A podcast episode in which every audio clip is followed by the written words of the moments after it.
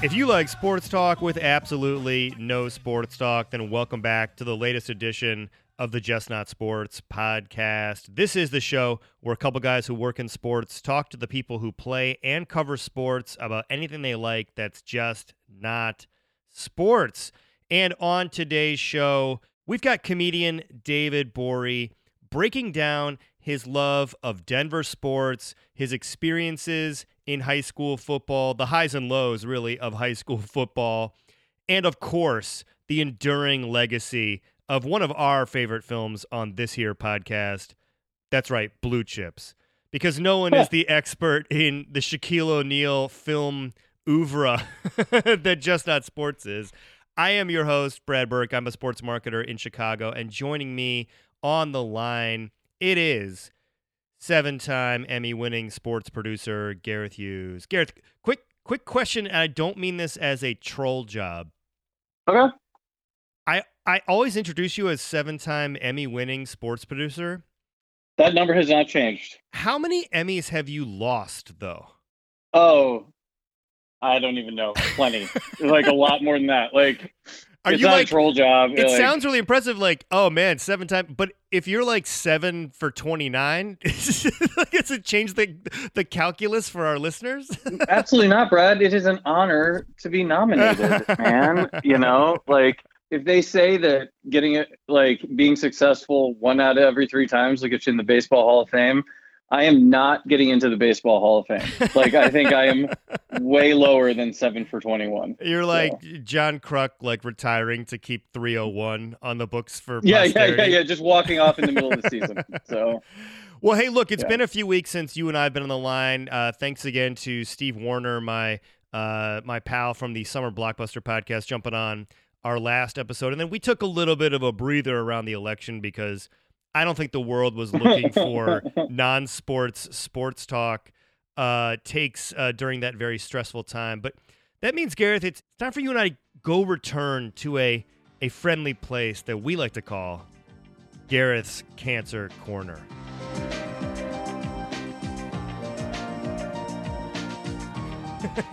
Oh yeah, baby. I do want to say us co-opting the Fox NFL injury music has really helped li- enliven this otherwise melancholy part of our show as you chronicle your ongoing treatments uh, for cancer. But No, uh, nothing melancholy today. Today is, I mean, look, there's been some ups and downs recently, but we're not going to, it's too arcane to get into. But the two things that I want to talk about today are actually sort of funny and or beautiful. So if I may, can, do you mind if I just go ahead then? the, like uh, the the floor is a yours. the, the music has stopped playing and that's okay now. Um, yes. So first of all, I'm excited that we're recording this afternoon because this morning I went to pick up our laundry.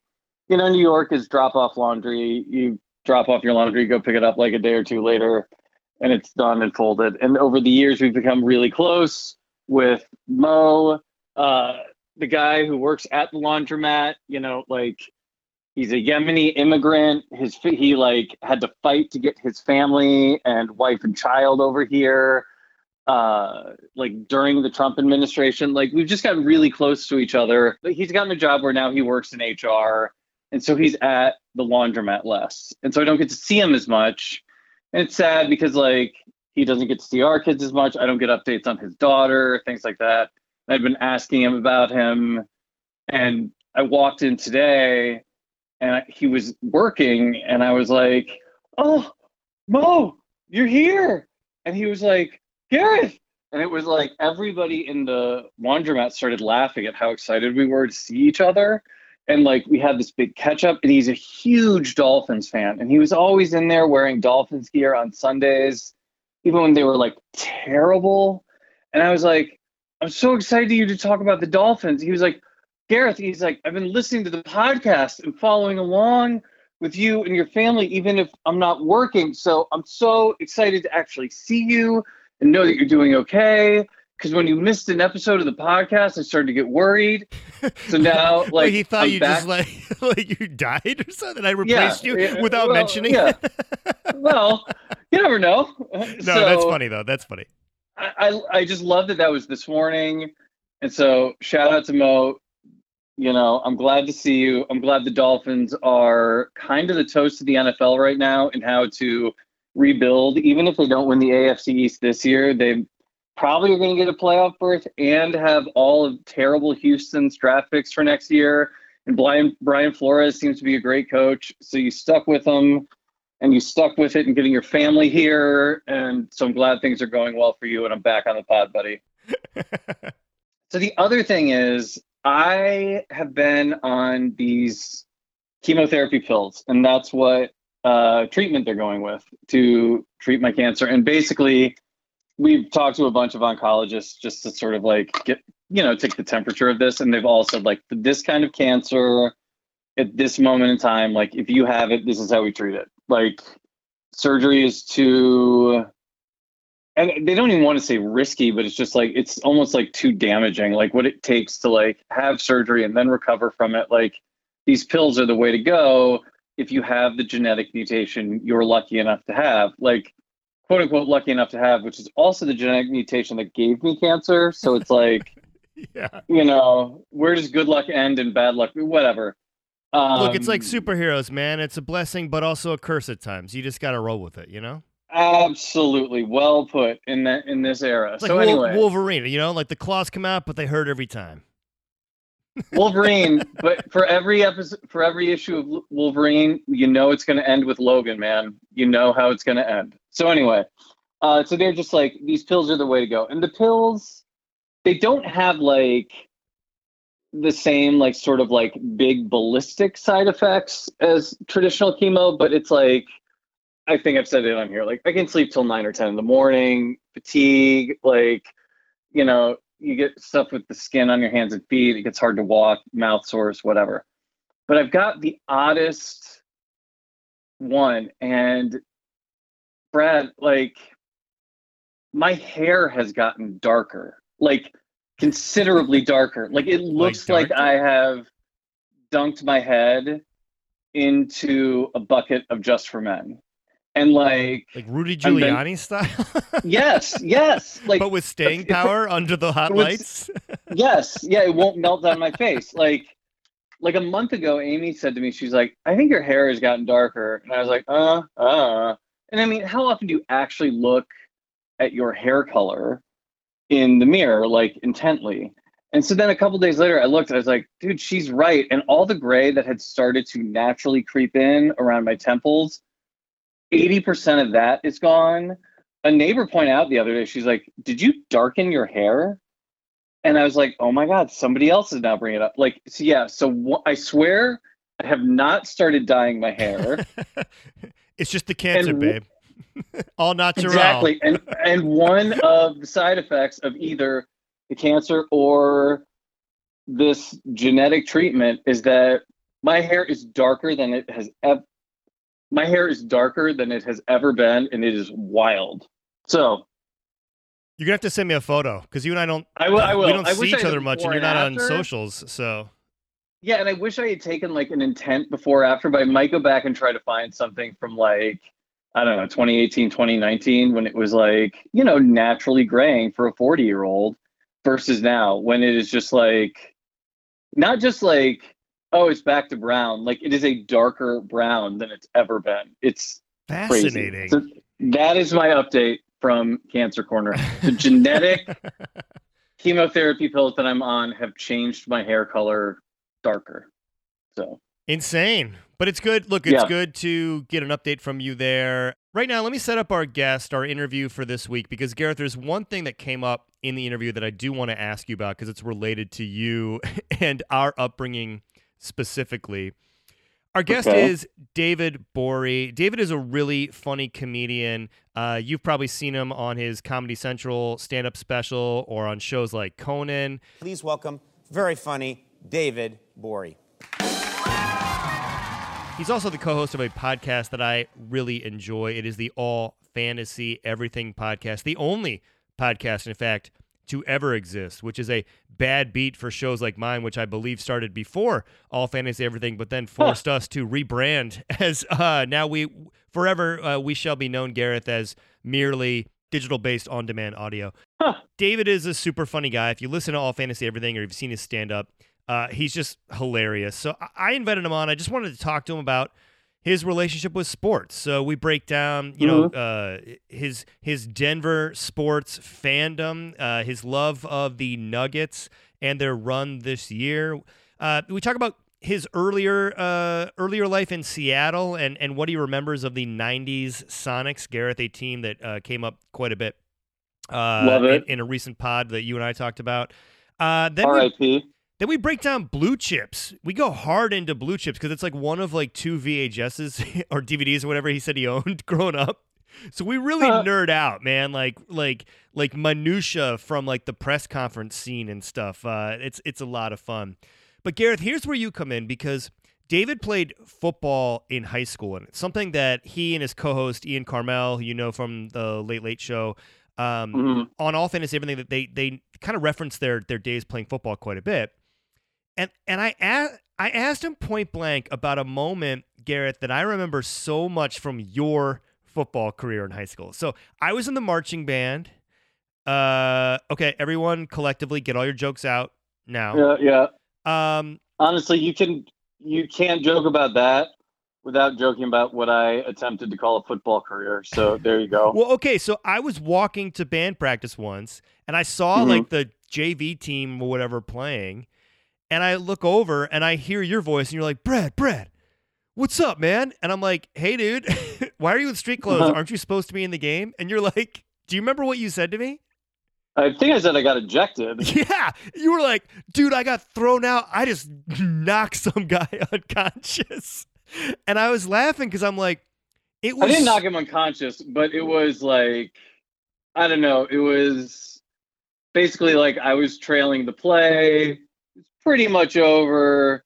I could argue they hadn't blown the whistle, and he was just standing there, and I laid him out. I just dexed this guy. So But it was the yeah. pride. I- And I remember I was kind of asked David, like, how many people do you think exist that are like, like their number one high school football memory was probably giving someone else like brain damage. you, know, you know what I mean? Ugh.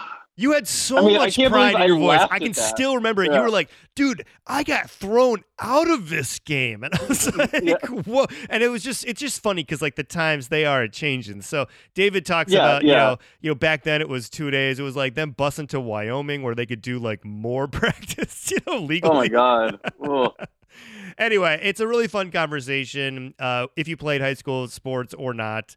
And uh, I was glad David made some time for our show. And then stick around after the interview. Gareth and I will be back to distract you. Yo, yo, I'm over here. Fight dog, I'm over here. I'm over here. Get on the microphone and just rip the track. Who the hell is Shaq? and I'm someone who has moved around in my adult life. I know you have too. So I just kind of wanted to start with like a state of your fandom and uh, whether you you've kind of clung to your geographic roots or or picked up more kind of favorite teams as you as you've gone on. Man, so it's difficult, right? Uh had the Sonics not moved, I think I would be a Sonics fan to this day, but I you know that whole deal, man. I refuse to I refuse to root for the Oklahoma City Thunder. Yeah, right. I just I just I can't do it in my heart. So I'm definitely a Denver Nuggets fan, uh Denver Broncos fan. I think it's all Denver to be honest. I I'm not huge into baseball, so I guess I like the the Mariners on like nostalgia purposes, but I'm I moved cuz I moved when I was like 12 okay. or 13. You know what I mean? So it's right right there. And moving to Denver at 13 was like it was like fresh off the two Super Bowls Yeah. fresh off the Avs Avs Stanley Cup, the first one. Like, you know what I mean? It was just like there was a lot more going on. And then in high school was like the Nuggets were okay, but the, during high school was the whole Melo time and stuff like that. So it's just kind of like I really, I really just glommed on to Denver sports. What was the Melo era like? I think from the national fan like perspective, we have a very different connection or, or view of Carmelo than maybe like you know fans in Denver were, especially during that time when people kind of felt like it was him versus LeBron. Maybe he's gonna they're gonna have like a ten year war and then it just kind of evaporated. Yeah, I mean it was tough, right? Because like that draft, I mean shit, I was a junior in high school. That year was big because it was the New Jerseys and it was that draft and everybody we we thought we could have got LeBron obviously. I mean, so like I wasn't a huge Melo guy, like I liked what he did at Syracuse or whatever, but I didn't care that much. But the whole era was like I mean, when we went to the Western Conference Finals with the Lakers and what was that? oh nine? Yeah, I Was think 09? so. Yeah, that was that was like that was my favorite Nuggets team until now, man. I mean, I loved all those guys. I loved Earl Boykins. The whole bench was fun. Oh, yeah. Like it was like I I never begrudged Melo anything. He definitely wanted to go to a bigger market team, as happens with a lot of players in Denver. But like, I don't know, man. I I I, I thought it was a lot of fun. I love Kenyon Martin. I love. I just I love those guys. That that whole kind of era. I feel like the Nuggets have a love hate relationship with their most iconic uniform, like that that thing from the like the '80s, and then they they, they brought it back now, and they they they kind of ride for it, but it's it's like been modernized to a degree that I don't I don't know kind of what to make of it. Like you, you mentioned the Nuggets changed their uniforms. I can think of the the two times like the, the there was the '90s sort of like Mutombo, Jalen Rose era when they went like most '90s teams into like that like darker, grungier version of it. Then you had like the sleek powder blues, which I Hated it. Oh, you did? Yeah, I was gonna say it. like what what did you what was I your take on that? it. Oh, I was so mad because those '90s ones I thought were okay, like the the the navy blue and the gold with the the like dark maroon kind of. I thought those were all right, but it was like you know New Jersey's. You're excited. I was just like, just don't blow it. Just don't blow it. Just don't blow it. and then they came out and the shit was gold in powder blue, and I was like, this is insane. What are we doing? the alternates were cool. I like the alternate jerseys that era, but those powder blue was like not for me. I was I was very reluctant to like get on. I never really fully got on board. I like what they're doing now though. I really I really like the current jerseys, like the modern ones, but that Yeah. powder blue era was like it's tough to look at. You know, like you look crazy. I'm a big dude. You look like crazy as a big dude wearing too much baby blue. Like it makes you look nuts. Like I always, and there So was I- there was a sheen on them that made it feel like like the jammies that TLC wears in that one video. I, I forget what the song Ex- was. but- red light special, one hundred percent. They were red light special jersey, and like also that's a bad color to make shiny. That's the other thing. Powder shiny powder blue is like, it was not a good. Nobody looked cool in those jerseys. Nobody looked cool. That was like a hard, especially when we were because we were kind of good for a little bit there. Personally, I think the calls go different. We win that Western Con- Conference Finals. That's just me. But uh nobody but nobody looked cool. It's hard to have a great team and like great players and nobody looks cool.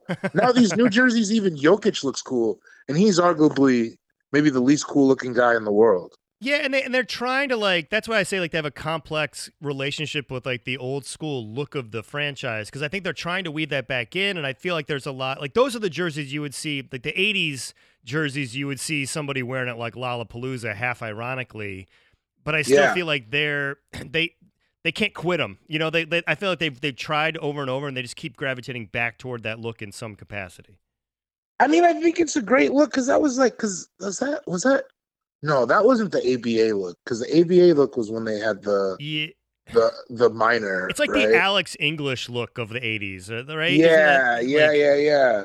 Yeah, uh, I, I I love it though. I think those are. I think hey, I think those are cool too. I just I I really celebrate the whole catalog besides the baby blue era. So what's your what's your most iconic like moment as a fan then? Like what would you say is like the uh you know again showing up in you know in Denver sports like you are still maybe clinging to some of the Seattle teams or picking things up uh, you know as you've as you've moved around cities. What what would you say is your best experience as a a, a fan? I mean, a couple of them stand out to me specifically.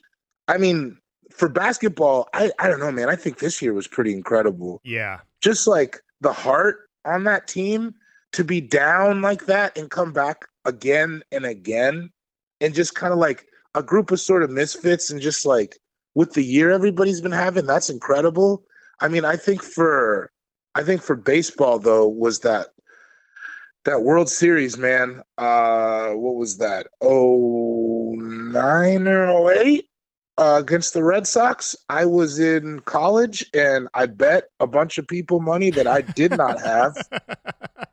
and it was not close, right? It wasn't a sweep. No, no. I think we won game one and then just got blown out. that was a weird Rockies team. If I remember correctly, they were just having like an okay season and they won something like 29 of 30 games or something to finish the season and into the playoffs. They just went on this crazy tear until the World Series when it was just like, you know, when you drink too much and you just like black out at the bar. Yeah, it was uh, you know that they were good guys, Tulowitzki and all those guys, but like God, yeah, I think it was like big bats coming out of the end of the season, and they were so strong, and then just you know it happens sometimes. Every now and again, there's a championship where somebody's like not supposed to be there, and uh that was that. It's fucking terrible. you, you mentioned at like you know athletes like Melo wanting to leave. Here's the thing I don't understand about Denver as a sports town. Literally everyone in my life, I feel like I live in Chicago. Like I, I grew up in Ohio.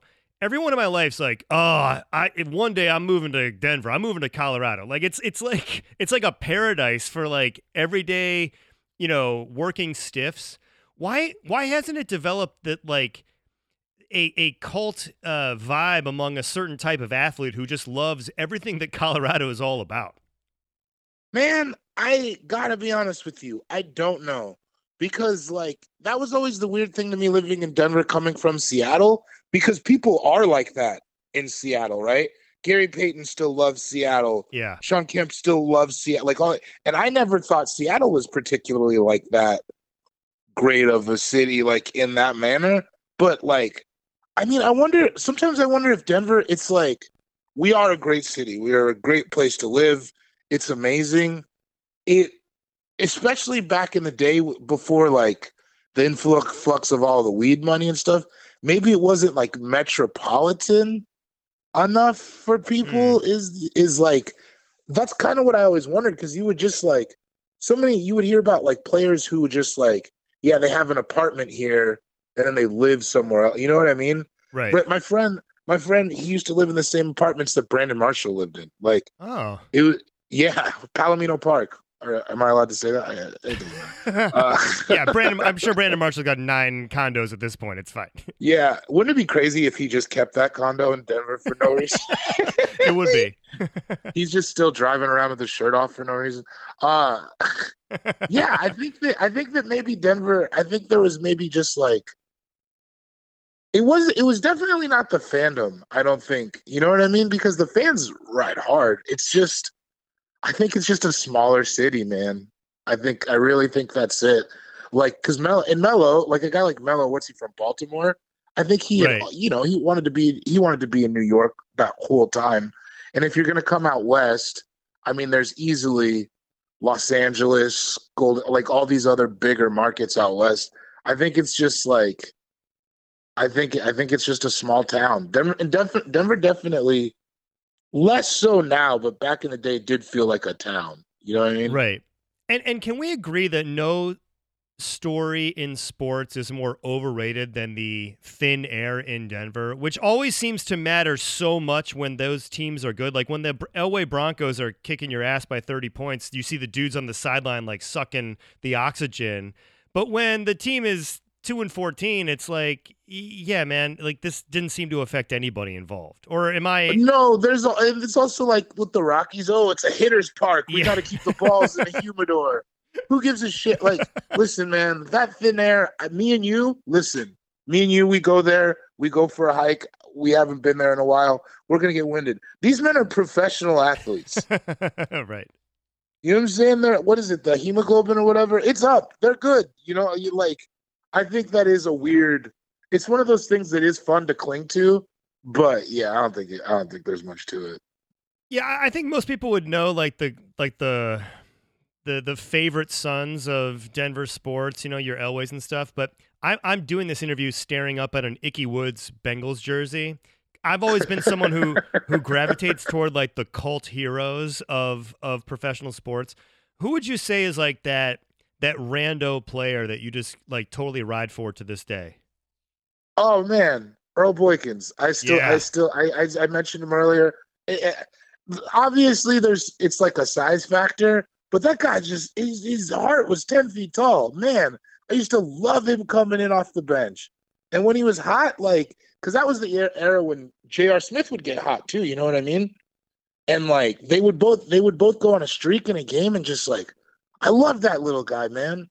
Also, I really liked what Peyton Hillis did for us. I had like a huge spot in my heart for that guy. Oh, uh, Knowshon Moreno, like a lot of guys. Peyton Hillis, the uh, was he the like the that white running back?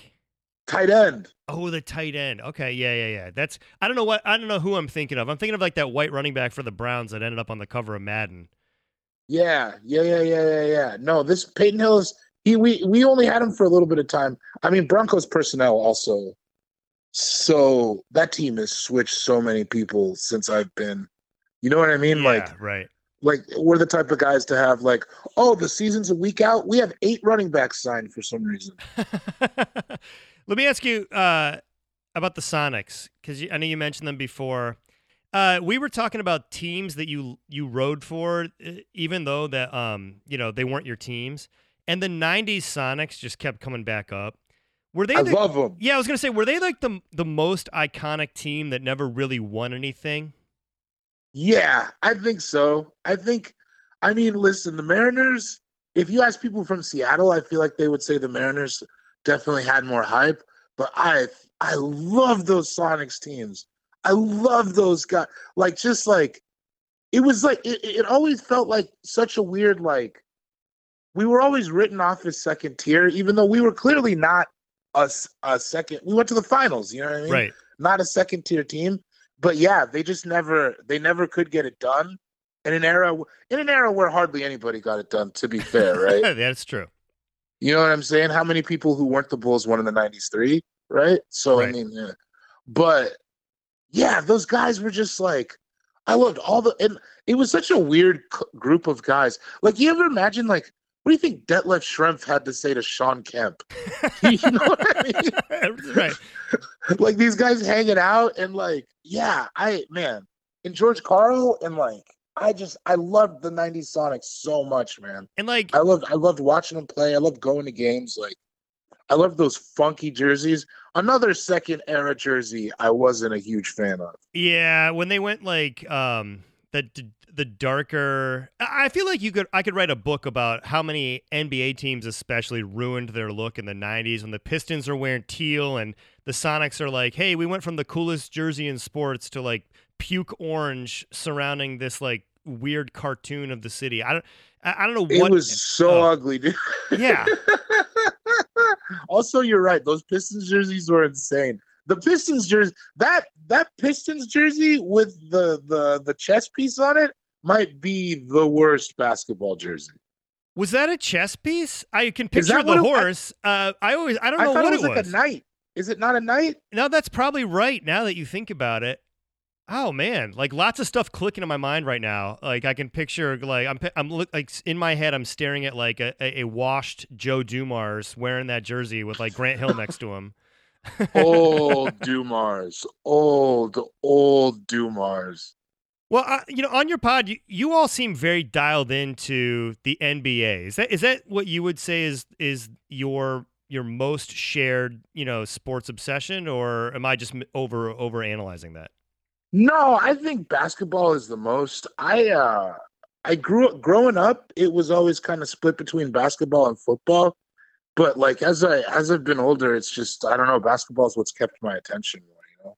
And you played football, and I enjoy like I was in the marching band, okay, but my co-host played football, and I was going to ask you this: uh, the the only time in my life that he ever seemed to like playing football was a time I was walking over to band practice, and he he bum rushes me and he goes, "Hey, dude," and I'm like, "Hey, aren't you supposed to be in the game? Or isn't the game going on?" He's like, "I got kicked out because I knocked some guy out." Like he, he was so insanely happy having given this kid a concussion. And I, I wondered from your perspective, how do you go back and sort of piece together like your favorite highlights as an athlete? And has that changed at all as we have started to have this like massive reckoning with like the things that we liked about playing football back then are now the things that were like maybe that wasn't so great for anyone involved. Oh, all of it. All of it is hard to like you know, the CTE thing. I mean, I was that's so funny. I was just talking to Ian about this like coaches saying things like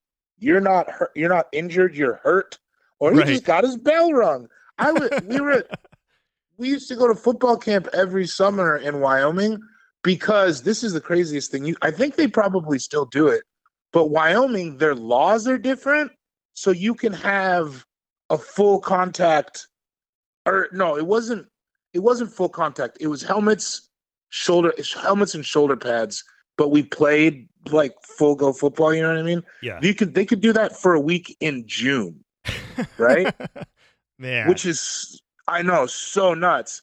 So you go out there and everybody's nobody's in shape. We've been running practices and like secret practices with like full go, but like how used you can't get used to you can't get used to it. There's a reason you have two days and all that. You have so much time before the season. And like I remember being in Wyoming and getting what I'm pretty sure is a concussion now and like staying in and being like, yeah, I'm tough, man. yeah. I'm so tough. I'm so cool. And then now as an adult, I'm like, oh yeah, no wonder I can't do math anymore. or like the two days, like when I, uh, so my role in sports, I'm more on like the kind of marketing side. I did work with Gatorade when I first came into the industry, and we would do like a summer hydration program because like every year kids die playing like uh you know of, of dehydration, heat stroke in two days. From your perspective, like, do you ever look back on like the intensity of that era? Now we sound like the old guys who were like, back in the day, it was so much tougher. But legitimately there was a lot there's a lot more protection happening now for young people than back in the day and and did you ever any, have any times where in the middle of it you're like man this is like crazy what we're doing to our bodies right now I think during, uh, you know, when you're a kid, especially with football, so much of it is like drinking that Kool Aid. You know what I Yeah. mean? So at the time, I don't think so. But now looking back on it, so much of it, I think, is just like nuts. Even things like, I don't know if you should be lifting weights like that when you're 14. You know what I mean? Kids Right. were like taking creatine and stuff, and it's just like, for what? We were, dude. I played 3A football. Nobody was, no careers were being made. You know what I mean? Like, it was not that deep. Like, so yeah. Looking back on it, it's just like I loved it. I had a good time. I would never let my son play football. right yeah and i don't want to de- i don't want to sound like i'm overly demonizing the sport i would say if i said to you right now like what would be the first play on your youtube mixtape if that uh and maybe that exists i if so i, I apologize for not having found it in my research like but yeah, what would that's s- irritating. I, I, I, w- I, I usually like my people to lead with that. So Uh, I mean, yeah, it's like it's. I look, I look right now. It's like your pinned tweet or something like that. But um, yeah, my JV highlights. like, what would you say is your highlight as an athlete? Do you have one in particular? oh, my junior year, I intercepted a pitch. Yeah, hundred percent. Oh, did you run it back? Came, I ran it back for like ten yards. I didn't run it back. No, I got tackled. I'm not fast. Uh, yeah, it was against Conifer High School. I came off. I came off the guard. Uh, swim swam him, which is crazy because my arms aren't that long. I'm not like a big swim guy, but it just worked out. And uh, yeah, I was like going pursuit angle to the running back, and I ended up getting the pitch. It was maybe the best thing. I you know, I haven't had a kid before, so I don't know what that like feeling is like, but it was close to that, I assume. Uh, I have two kids, and I'm imagining what you're describing is better than uh, either of those experiences. No, I'm kidding. Uh, Either of them. It'd be it'd Yeah, be no. worse if you said one of those experiences. no, my first, my first is a. I always describe like my oldest is like a, this joyful soul who brings uh, like warmth into the world, and my younger one is like a squirrel got loose in the house, and we're raising her as a human child. Like it's just like night and day. it. um as we close on your athletic career what's been like what was like the worst interaction you ever had with a coach Well, first of all, I want to say thank you for calling it my athletic career. of course i would always show respect That's- for it that's that's amazing. I haven't ever heard anyone say that. Uh man, I I mean, so I've never been one who is huge on authority. So I always thought all my coaches were ding dongs, kind of. You know what I mean? Like I was always kind of like, ah, these guys, they're a bunch of nerds. You know what I mean? So I never took anything seriously. I don't have a word. I have a most memorable interaction Yeah. with the coach. My so my senior year, we got a new offensive line coach, or both sides of the line, but uh, we got a new line coach, and we didn't know him, and uh, he was like a ridiculous dude. He would park his truck on the track practice field. He was just like a really wild guy. He owned a restaurant. He partially owned a restaurant called the Bent Noodle in Aurora, Colorado. So he would like we'd have lineman dinners and stuff. Great coach, really taught us a lot. But uh the weirdest thing was one time he suggest he told us about a dirty movie that came out when he was in high school. uh it changed his life, and then he suggested that me and the captain of the O line rent it and show it to all the guys. Oh. So that oh. was it was called Insatiable. Oh, you remember the name of the movie? That's great. I remember it because he said it was called Insatiable, changed my life, and we were like, "What? The, what is going on?" Did it change your life too? no, I never, I never, I, I mean, I mean, I guess I could, I guess I could download it or something. I, I did, I, Yeah. I truthfully never even thought, thought about watching it. Let me shift to this because it came up on your. I'm a big fan of the All Fa- uh, Fantasy Everything podcast. Uh, Thanks, man. you mentioned something on the show. I believe you said once that you owned like two movies growing up, and one of them was like Blue Chips. Yeah, Wayne's World and Blue Chips. So I we on this show, since we talk to athletes about what they do beyond sports, consider ourselves like experts in Shaquille O'Neal's uh, artistic oeuvre or whatever you want to call it. So I, no, I it's like there's a lot to take in. He can we geek lot of out on. Blue Chips for just a few minutes here? Because I've got some questions.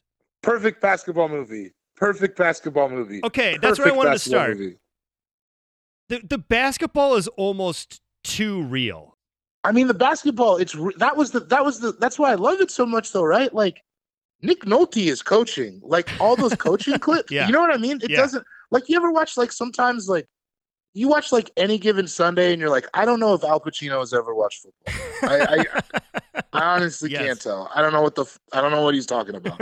but like Blue Chips was like real basketball. I think I think you're right as far as like for somebody who doesn't maybe watch basketball, it was not nearly as exciting.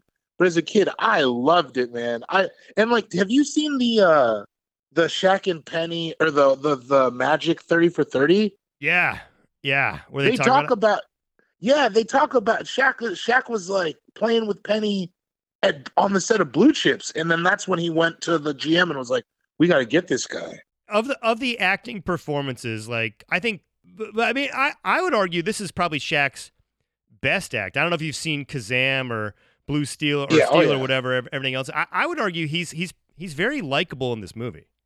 I think it's that or the general commercials are probably top of his reel. Yeah, he was like, because his uh his whole st- with with Nolte's ex-wife, charming as hell. That Yeah. was like that was like great Shaq. That was great Shaq. I think I think that is Shaq's best movie. Penny, not a great actor. We didn't ask for it. You know who I think is a scene stealer in Blue Chips though? Larry Bird. Yeah, like the one scene where he's like, "You and every other coach, right, and in the country or whatever." Yeah, Larry Bird fucking nails it. A white farm boy with a basketball? Oh, I don't know, son. I don't think you're ever gonna make it. Can't run, can't jump, bad back, pathetic. How's it going, Pete? I'm doing good, Larry. You know, I was just driving around. I was in the neighborhood. I thought I'd stop by. Yeah, you and every other coach in the country. Well, like know, oh man i think that i think that as far as athlete and, and like i'm not downing penny i'm just like upping Shaq. i think penny held his own if there wasn't much there wasn't much for that character Shaq though was a that was he was a tour de force also can we give it up for those insane shorts he was wearing all movie yeah, his outfits. where did he get those where did he get those I don't know, man. It was a it was a special time for I feel like for for all clothing in the in that that early to mid '90s transition, which was very awkward. Let me. I'm going to ask you some deep cut questions because I know what it's like to grow up with just a handful of like VHS tapes in the house and to like wear the wear them down to the end. oh yeah Okay, the rims in the barn game where we first see Shaq or, or you know Neon playing. That Oh, barn yeah, looks the like t- every dunk could rip down a wall, and yet those rims are like professional grade. It was, but it, do you remember there was something on the outside? Like it looked like it was like a tire inner tube or something around it. That's pr- yeah, yeah. You know what? You're right. I mean, but this was an era when I legitimately saw Shaquille O'Neal rip an entire NBA basket down, and yet this like rundown Shaq is actually going to uh, handle him having a million dunks in a row. It was always a nitpick of mine. That is that is, but you also remember. I think, if I remember it right, if I'm thinking about it right, do you remember how much give the the rim had? Right? Yeah, the elasticity of it was was pretty yeah, good. like he like he kind of did pull it down. So that to me makes it seem like oh they just like they're floppy because he does that. But I understand what you mean. I mean, Shaq needs to work out in special facilities. I think we all know that.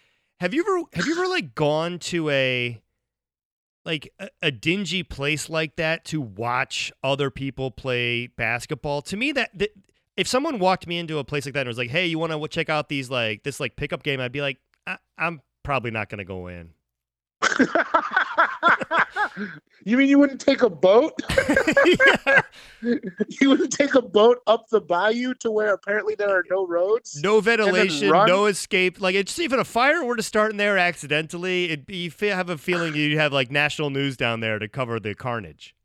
The whole way that do you remember th- that whole scene of him getting the shack is is hilarious because first he's on a boat and then children are leading him through the town and he's running with these children to like like Shaq is some sort of like deity, like some sort of forest woods like god. You know what I mean? Right.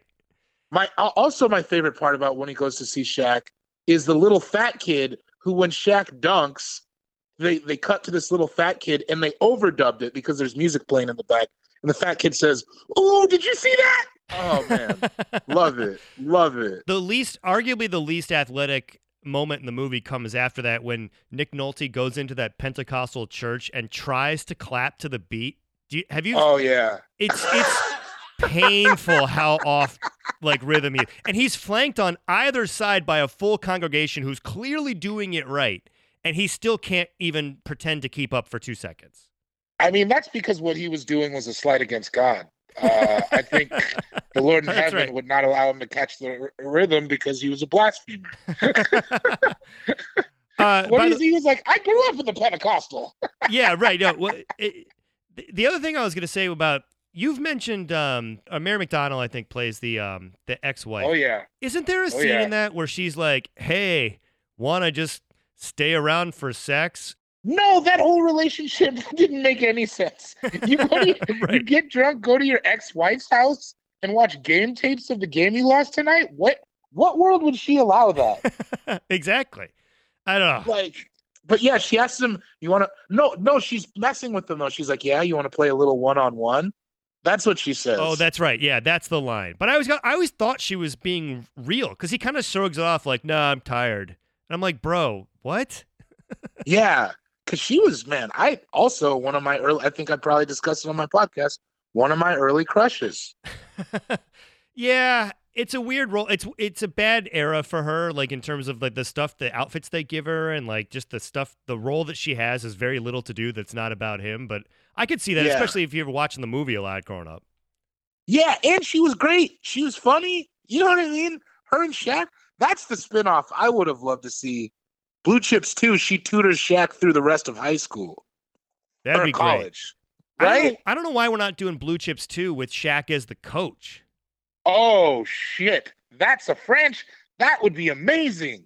Sir, you should write that movie. You can send me like, you know, a hundred bucks in royalties. We'll call it even. That's uh Got you, man. And it's gonna be like after because what happens at the end is like God, I always forget what what the exact penalty they had. Oh yeah, because he quits. Nolte quits, right? And then Yeah. he's coaching those kids.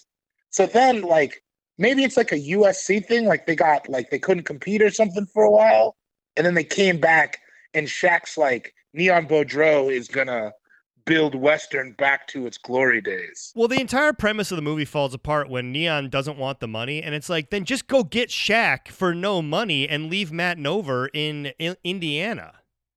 Yeah, yeah, yeah, yeah. I never No, understood. It wasn't even money. It was a car. Remember, they gave him a Lexus. Right, but he didn't even want it, right? He's like, I don't. I No, didn't he was like, I didn't. Yeah, he just wanted to play. Yeah, it was why why Matt Nover. I I don't know. I don't. That's a studio he note. was fun in the movie. It, There's a studio like that's a like, we need a white, we, we need a white kid from Indiana. yeah, we need a white dude. Or they say, hey, I, I signed Larry Bird up for a cameo. Go uh, get get a kid from Indiana. Like, okay, who's around? Yeah, yeah, that is that whole thing was weird. Also, how many basketball people are in that movie is great. Like, ah, It's man. okay. You're. I'm older than you. It was very triggering for me to see like Bob Hurley in like a Indiana jersey in that movie. Oh, that's so funny. I don't know. It, it, it, it was it was it was very funny. I would say the last question on, on on blue chips is what's the less uh, realistic line in the in the final sequence? Is it the booster in the press conference when Nolte's like, "What would we give him, Alexis?" and he's like, "No, it was a nuclear surfboard," which is something that has stuck in my brain for my entire life. Is like, what human being would ever use that line? As it sounds like something from like a line from like Poochie, the Poochie episode of um, The Simpsons or whatever. no, it doesn't make any sense. yeah. And then the the other one is Bob Knight. They, they they do first of all, you have to watch Nick Nolte do a two hour Bob Knight impression just to then see the real Bob Knight next to him doing the same thing. It's very disconcerting. Yeah, I always wondered why they put him in there. Yeah. And then Bob Knight is like doing that coaching during a timeout, and he says the term like you you'll throw up a lob for the dunk shot. All right, Keith, you're over here. Scotty, you step out. Calbert starts across, back cut, lob, dunk shot. dunk shot versus nuclear's surfboard, which is like the, clearly a line that you're like, no human would say this. Man, that is tough because nuclear surfboard is insane, but dunk shot is I've never that's the only time I think that's the only time anybody's ever said that. and he, and he's and he's a co- he's been coaching for 40 years at that point. Did Yeah, he, do you I think he said dunk shot into his real play? Did he say to like Isiah Thomas like go in for a dunk shot around Worthy? I mean, maybe because like Bobby Knight is old. Like, how old was Bobby Knight when the dunk w- became integral yeah, in well, college basketball? How old was he when that was like when it became like that's what it is? You know what I mean? Right. Yeah. I mean, would they ban it when Kareem was playing? So, like, you know, early, er, late 60s, early 70s. And yeah, he's, he's, he's moving from West Point to Indiana then, you know? I don't know. Yeah. So maybe I. I'm gonna go. I, I think I'm go nuclear surfboard though. Yeah. It just it doesn't even make any sense. Why would you? It doesn't make any sense. Well, dude, this has been great. You give me so much time. Uh, I'll tell everyone to, to listen to All Fantasy Everything. oh man, thanks for having me. I re- It was a good time. Life's just one big jump shot. One big You're jump shot, on or you might be off. Cash money. So try to maintain and refrain from the strain. And don't get lost in the sauce. Don't get caught up in it. Life's just one big jump shot. And we are back in the sports world. Athletes, coaches, media, they all do interesting things that showcase their passions and pursuits. And then we tell them they're being a locker room distraction. Get back to watching game film. That's ridiculous. Life is just work and the things that distract us from work. So on this show, we end every episode by telling you what's been distracting myself and Gareth. Um, and Gareth, th- this week is something we've been bantering about via text message for quite a bit. It's a topic that that Before flowed- everyone else was like, it, or early on in this, we were early yeah, yeah, because it's kind of it's kind of washed at this point. But like, we started to talk about Ted Lasso, and from Uh-huh. what I would consider to be you know, quite different perspectives on it, because all I had seen of Ted Lasso was the marketing, uh, the marketing vehicle that it was four or five years ago for the Premier League, where Jason Yep. Sudeikis plays this irascible, high, like Texas football, uh, American football coach who comes over to Europe to to coach uh, the Tottenham Hotspur, uh, my my Premier League team, as it were. Only Mhm. team I've seen play in person in the old White Hart Lane. Yeah, no big deal, but they won that game. Wow. You really are like throwing out like you were there. My wife fell asleep in what- the stadium i- in White Hart Lane. She was wearing sunglasses, and I literally propped her head up on my shoulder and, like boosted her up every once in a while, like weekend at Bernie's, so that we wouldn't get um, mocked as the American. You know, you were like, fans. it's cool. She passed out. You know. we can't drink so- in the stadium. Like you, like oh, really? y- you can drink in the in the like you can't take any booze to your seats. Have you read Among the Thugs? Oh yeah, yeah, yeah. Okay, good. All right, cool. By the way, all of our readers read Among the Thugs. Yeah. Among my top five favorite nonfiction books. Okay, moving on. Among on. the Thugs, very good. Um, okay, so Ted Lasso was a essentially like a couple. I think they they made two Premier League, basically commercials, and then this year Apple Plus or Apple TV, whatever the hell it's called, says they've they're going to do a Ted Lasso TV series with Sudeikis reprising the role. And the first thing I thought was, well, there's no way in hell this is going to work. right. And then I talked to you, and what was your take on the show? Well, I mean, I'm surprised. Well, and don't bury the lead. Like you've watched it, and what'd you think? Well, no, no. I'm surprised that it worked because I thought it was outstanding, and it's easily my favorite show I saw this year, and I think it should win multiple Emmys for comedy series, for writing, for acting, um, and for overall. I think it's a miracle that it worked. Uh, basically, what they did, and look, somebody said on Twitter uh, soon afterward, and you and I got in this conversation. I think it like this is what helped spur this. Like everyone's now looking through like old ad campaigns to create a character. And as we should have learned from Kyrie Irving and Uncle Drew, that formula, this working is the exception, not the rule. Like, this is like, there's a reason we're doing this and framing this topic as things that shouldn't have worked but did. Um, it's a miracle that this worked, but they did a few key things. One, they brought in an actual experienced showrunner in the guy that did Scrubs to oversee this. Now, look, Is that Bill? you've talked about Scrubs. Is that right? Bill Lawrence, yeah, yeah. And so he EP'd this and like ran the writers' room and things like that. So then, so now immediately at the top of the masthead, you have a guy that did a sitcom for nine years. Now, look, I never watched Scrubs, but you've talked about it on the show. Plenty of people love Scrubs. Like it was a success, no matter how you cut it. So you have someone with his experience and Sudeikis, who has been on Saturday Night Live, done movies, things like that. So you have a lot of talent there at the top. And they retooled it, the character. So instead of being like irascible and sort of like kind of like almost a hick American, he's irrepressibly optimistic. Like that is his thing. Like he just has unending optimism and that is how he's going to coach. He's like, it doesn't matter if I know soccer strategy, I'll farm that out to the other people on the staff. I know how to motivate and keep people working together as a team, and that's what I do, and that's how we'll succeed.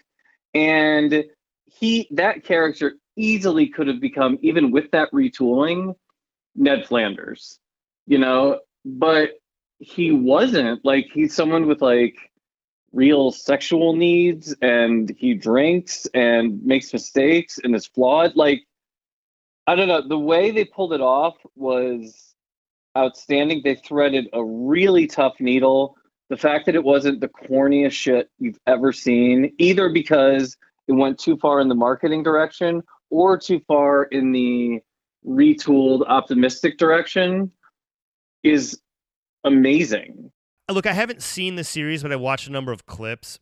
And I, the one that really stands out to me is when they remixed the Allen Iverson practice rant. We talking about practice. You understand me? Practice. Not a game. Not a game, not the game you go out there and die for, right? Play every weekend like it's your last, right? No, we talking about practice, man. Practice. You know you're supposed to be out there. You know you're supposed to lead by example. You're just shoving that all aside. And so here we are, Jamie. We're talking about practice. Not a game. Not the game. We're talking about practice with your team, with your teammates. That's super smart, and it shows me this is a writing staff that's like plugged into sports culture. That's a really strong balance too. If if it's a comedy show that doesn't get the sports part, then it's never going to feel authentic. If it's a sports show that doesn't get the comedy part, then you got sports night. Mhm. And I, Yeah, I yeah. do think they've got a str- really interesting, strong mix there. Now, with that said, we're not going to sit here and talk about Ted Lasso this entire time. Instead, what you and I are going to do is just run down kind of our top five of things that shouldn't have worked but did.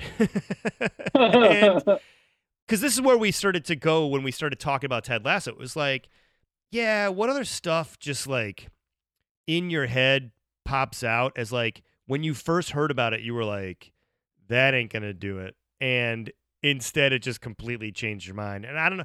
I don't know. We, we were debating do we want to do this as a list or if we want to do it as See, here's what here's what I propose because mine.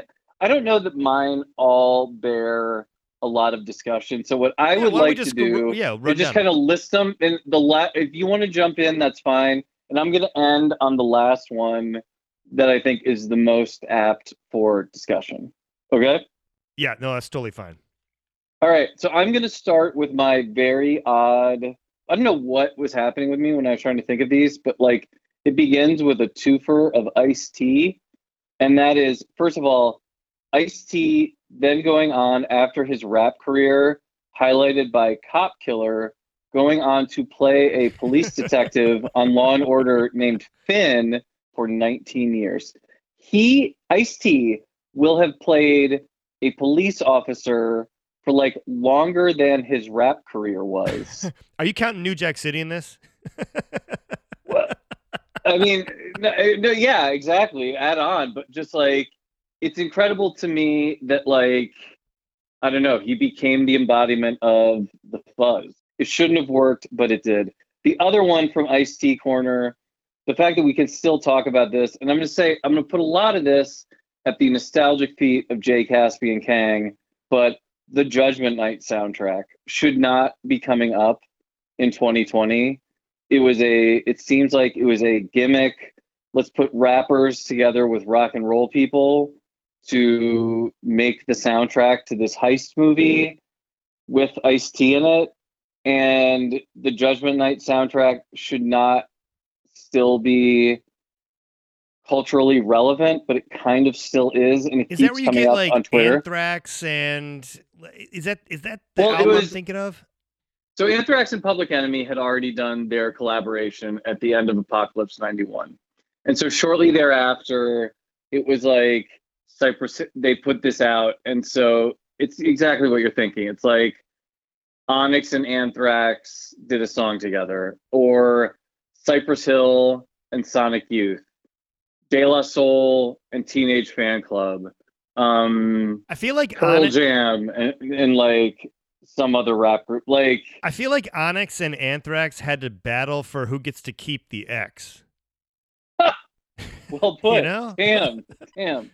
I'm not that's gonna, a like- gimmick. That's an album. It's like you Yes. get Yeah. so I don't think the Judgment Night soundtrack should have worked, and it felt like it might have been lost for years, but now it keeps coming up as this like it's transcended just 90 nostalgia, and now people seem to like argue over what's the best track on it and stuff like that. And I'm like, man, I can't believe it's 25 years later and this still stands up. Well, let so, me let me jump in there with a song that is is on my short list here because it also Okay. is something that popped in just recently back into into memory. It's Mhm. "Losing My Religion" by REM. Now, oh, because of Song Exploder. yeah, yeah. So, Song Exploder, the podcast is now the Netflix series. It's hard to tell. There's only like four of them. I don't know if they're if it was a pilot run or or, or they're going to keep doing it. Mhm. But they break down the REM song. I mean, dude, it has no chorus, and the lead instrument is an electronic mandolin, and it's yeah, a- I never realized it didn't have a chorus till you pointed that out. right. It, it's like a bizarre song, especially when you compare it to other music that REM put out, even in their in their heyday, that was far more conventional. It's like, why did this become their biggest worldwide hit? It's a strange sound, and look, the video had a lot to do with it. Right place, right time. I think it, you know they had had a decade of kind of groundswell and they were ready to break and it was just uh, alternative music was having a moment. But still it's bonkers that like they're doing Song Exploder episodes about that song in particular when you think Brad, of all the other I- REM music you could you could be breaking down and overanalyzing. it was been out for 30 years and i never noticed it didn't have a chorus until you pointed it out to me Right. it's not like i was listening to it one day and was like huh there's no chorus but like there's no chorus to that song they say the title plenty so it's not like one of those songs but it's i don't know that song is fascinating and i love look a lot of twitter nostalgia is stupid like yesterday the one came up where like it's the annual Schitt's Creek fans realizing that um, Catherine O'Hara was also in Home Alone. Like, yeah, she's she's been an actress for a long time, guy. Like, I don't know. Wait till you dig into all the movies Wait till you see Eugene Levy's been in. Beetlejuice. yeah, like, have you seen American Pie? Get ready.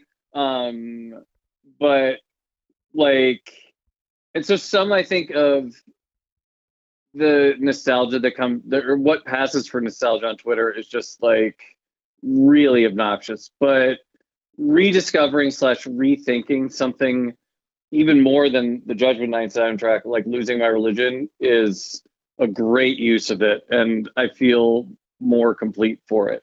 So What else Well was on? What else pops in your mind when you think shit that just should not have worked?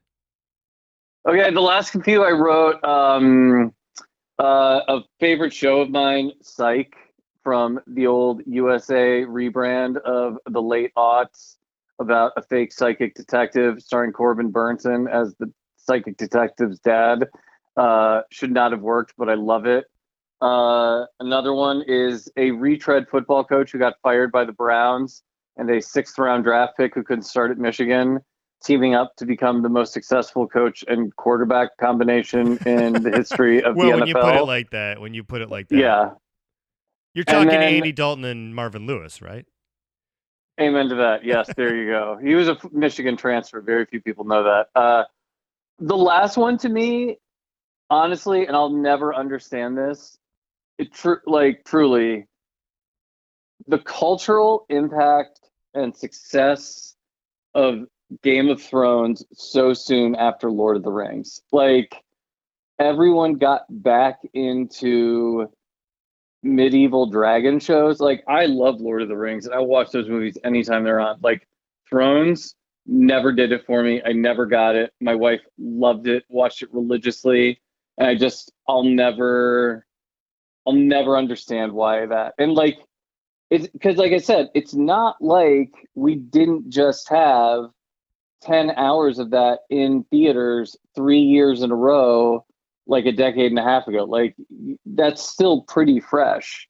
You know, like I'll never I'll just never understand the wild success and cultural obsession of Game of Thrones. It totally baffles me. Well, even beyond the premise, people forget now the pilot was like an all-time disaster. Like it was super expensive, it didn't work. They had to recast half of it and reshoot it. And then it comes out. Oh, I didn't know that. Yeah, and the show starts and it's just all of a sudden overnight that shows just a cultural obsession. And sure, it got way way bigger by, you know, seasons 6 and 7, but uh, even you that don't whole get to a six season and seven without one or two. Exactly. Yeah. Exactly. and it, yeah, and it, it's a show about incest and like weirdness. I don't, I don't know, man. I, I, It kind of launched, launched Jason Momoa. Like, I don't know. Like the amount of actors that got who came out of that, like, baffling to me. But hey, that's why I'm not in development for HBO. and somebody found these thousand page dragon books and was like, "This is the next Sopranos." yeah, And I they got were the, right. I got the answer to s- us losing Sopranos and Six Feet Under, tits and dragons. Yeah. Yeah. well, look, stuff that I, I was thinking about. Okay, here, here's a, here's one that I just can't get over. When you see the number of horrible TV, schlocky, bad, um, bad special effects movies that come out and get utterly ignored, it makes what the Sharknado series did so much more unbelievable.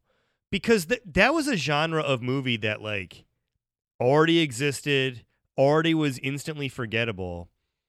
And man, we cannot overstate just how successful those first few Sharknadoes were as sort of cultural talking point. I mean, I, I think Yeah, I think yeah, they yeah. probably eclipsed. They they achieved what like Snakes on a Plane was trying to achieve. I was feel like. about to say the exact same thing. right. Plane came out and they were going for this sort of like 70s schlocky popular B movie thing. And everybody got upset. Like, I think that that title was sort of like the first meme title. Like, everyone got excited about it. And then it came out. And I think the general feeling was like, I don't need to see it. I know the title. And so it kind of just died. Whereas Sharknado, people actually felt the need to watch them. And like, I don't know, Ian Ziering was around again. So like, yeah, I agree with you hundred percent. And I think the the snakes on a plane comparison is spot on. The other TV thing that I, I was thinking about was is Seinfeld. Like I remember when it first came out, I can so Mhm. instantly picture me being upstairs seeing like an Entertainment Weekly thing about America's, you know, America's hottest stand-up is taking his, you know, his act to TV and he's bringing elements of his stand-up with him, and I was like, oh, who wants yeah. to see okay, this? Yeah. And Yeah. then we forget just how grounded television was back then in the family dynamic or the workplace dy- dynamic, and it, Mhm. and and how cynical Seinfeld became over the course of its couple seasons. And and sure, it's overstated to be like it's a show about nothing because it, it there's actually a lot of high concept comedy happening. I don't know that that's accurate, but I do think that Right. it's still a very intimate show. Um, and the fact that it was able to just zero in on these characters who were, you know, relatively unlikable and make them so lovable uh, at a time when a lot of other TV didn't do that. And the other two on my list, and the other two on my list were um, things that are based on sh- shit that just made you go, okay, this doesn't need to be anything more than what we already know it as. And so that is the first Pirates of the Caribbean movie, which Mhm. is based on a ride and which starred Yep. Johnny Depp. I mean, what is he doing with that character? It is so As, as Johnny Depp as doing a Keith Richards impression. All right, the the last one is is in the similar vein. It's a movie that I think some people have cooled on over the years, but I refuse to. It's Mhm. the movie Clue. Oh, listen, that is beloved by my kids. There's some problematic stuff in there with how they treat homosexuality. Now, listen, it's dated, and so you, you know, you kind of have to forgive some of it. And I'm not gonna. I don't want to be that guy that ever watches or reads something from like decades ago and like, boy, this really isn't woke like we want it to be. Like, but I'm with you 100% on this one. Keep going. Well, no, I just it was a movie that I think for our generation was beloved. It's it, again, content aside, the performances themselves from that group of actors is so iconic and so meme worthy and and elements of that movie will live on. And it's a movie based on a fucking game board and Yep. it's a it's a movie with four different endings which they rolled into theaters separately, which is a b- bonkers idea that's grounded in the game. That's somebody being like, "Hey, this will be clever," but that worked then- on VHS. And when you watched it at home, it made it feel so much more inventive and interesting. And I do think, for whatever reason, and, and Tim Curry in that in that movie is just so amazing. Like people ride for like him and it and I'm like, dude, the, my my ultimate Tim Curry. I mean, besides like uh, Rocky Horror, I mean, my ultimate Tim Yeah, Curry yeah. is him and Clue because he's just so you can't k- take your eyes off him, and him at the end when he's explaining everything is just so funny, and it's a movie based on a board game. And a board game that I would Yeah. argue is not even super fun to play sometimes. Right. And it's one that like I have now gotten the pleasure of playing that movie for my kids and they love it and I didn't tell them what was coming and the multiple endings blew their head off in the exact same way it blew mine off the first time I watched it on VHS when I was younger. If you don't know that's coming, I would argue the multiple endings of Clue are right up there with like Sixth Sense or Citizen Kane or Return uh, Empire Strikes Back. Citizen Kane. No, no, but like as a spoiler, like you think the movie's over, and then they go back and you end it again and again. Like it's awesome if you're not expecting it. I was gonna say it stands up there uh, among surprising movies of the '80s I like, alongside Jason Lives, and you're you're bringing up. Orson I'm just Welles, saying bro. that, like, I'm saying put it on that list of spoilers that you see all the time. Sure. That's what I'm saying. Yeah, yeah, it's it's a sleeper hit. It's the uh, Dude, it's, it's not Citizen Kane, but you know, it's it's it's not even Brady Belichick from your from your submissions. Anyway, look, this Okay. was fun. Stuff that didn't that shouldn't have worked, but didn't. I guess the the lesson remains: uh, just go make shit. You never know. yeah, yeah. Anyway, uh, So- speaking of making shit, thank you to David Gborie. So funny. Uh, go follow him on Twitter, follow him on Instagram, follow his comedy. You can find clips and performances online. Go listen to All Fantasy Everything. And uh, Gareth, any shout outs, uh, shout outs for you? Yeah, one more shout out to Mo at the laundromat. I'll see you there soon, buddy. Yeah, I, I also want to do, I do. We don't talk about your work a lot of the show. Do you want to give a shout out? Go look at the big lead article about the work that Gareth did on the uh, Masters Open, uh, which was just awesome, dude. I was glad you got some publicity for it. It was cool. Thank you very much. And uh, shout out to Kevin Hall of Cincinnati, Ohio, for being a part of that and to his family for all they did. Um, thank you, Brad. But they were uh, very special people, and it was great to work with them. So, Awesome. And shout out to actor extraordinaire Shaquille O'Neal, Blue Chips. And in his uh, his own self proclaimed immortal words, booty rappers. stay booty.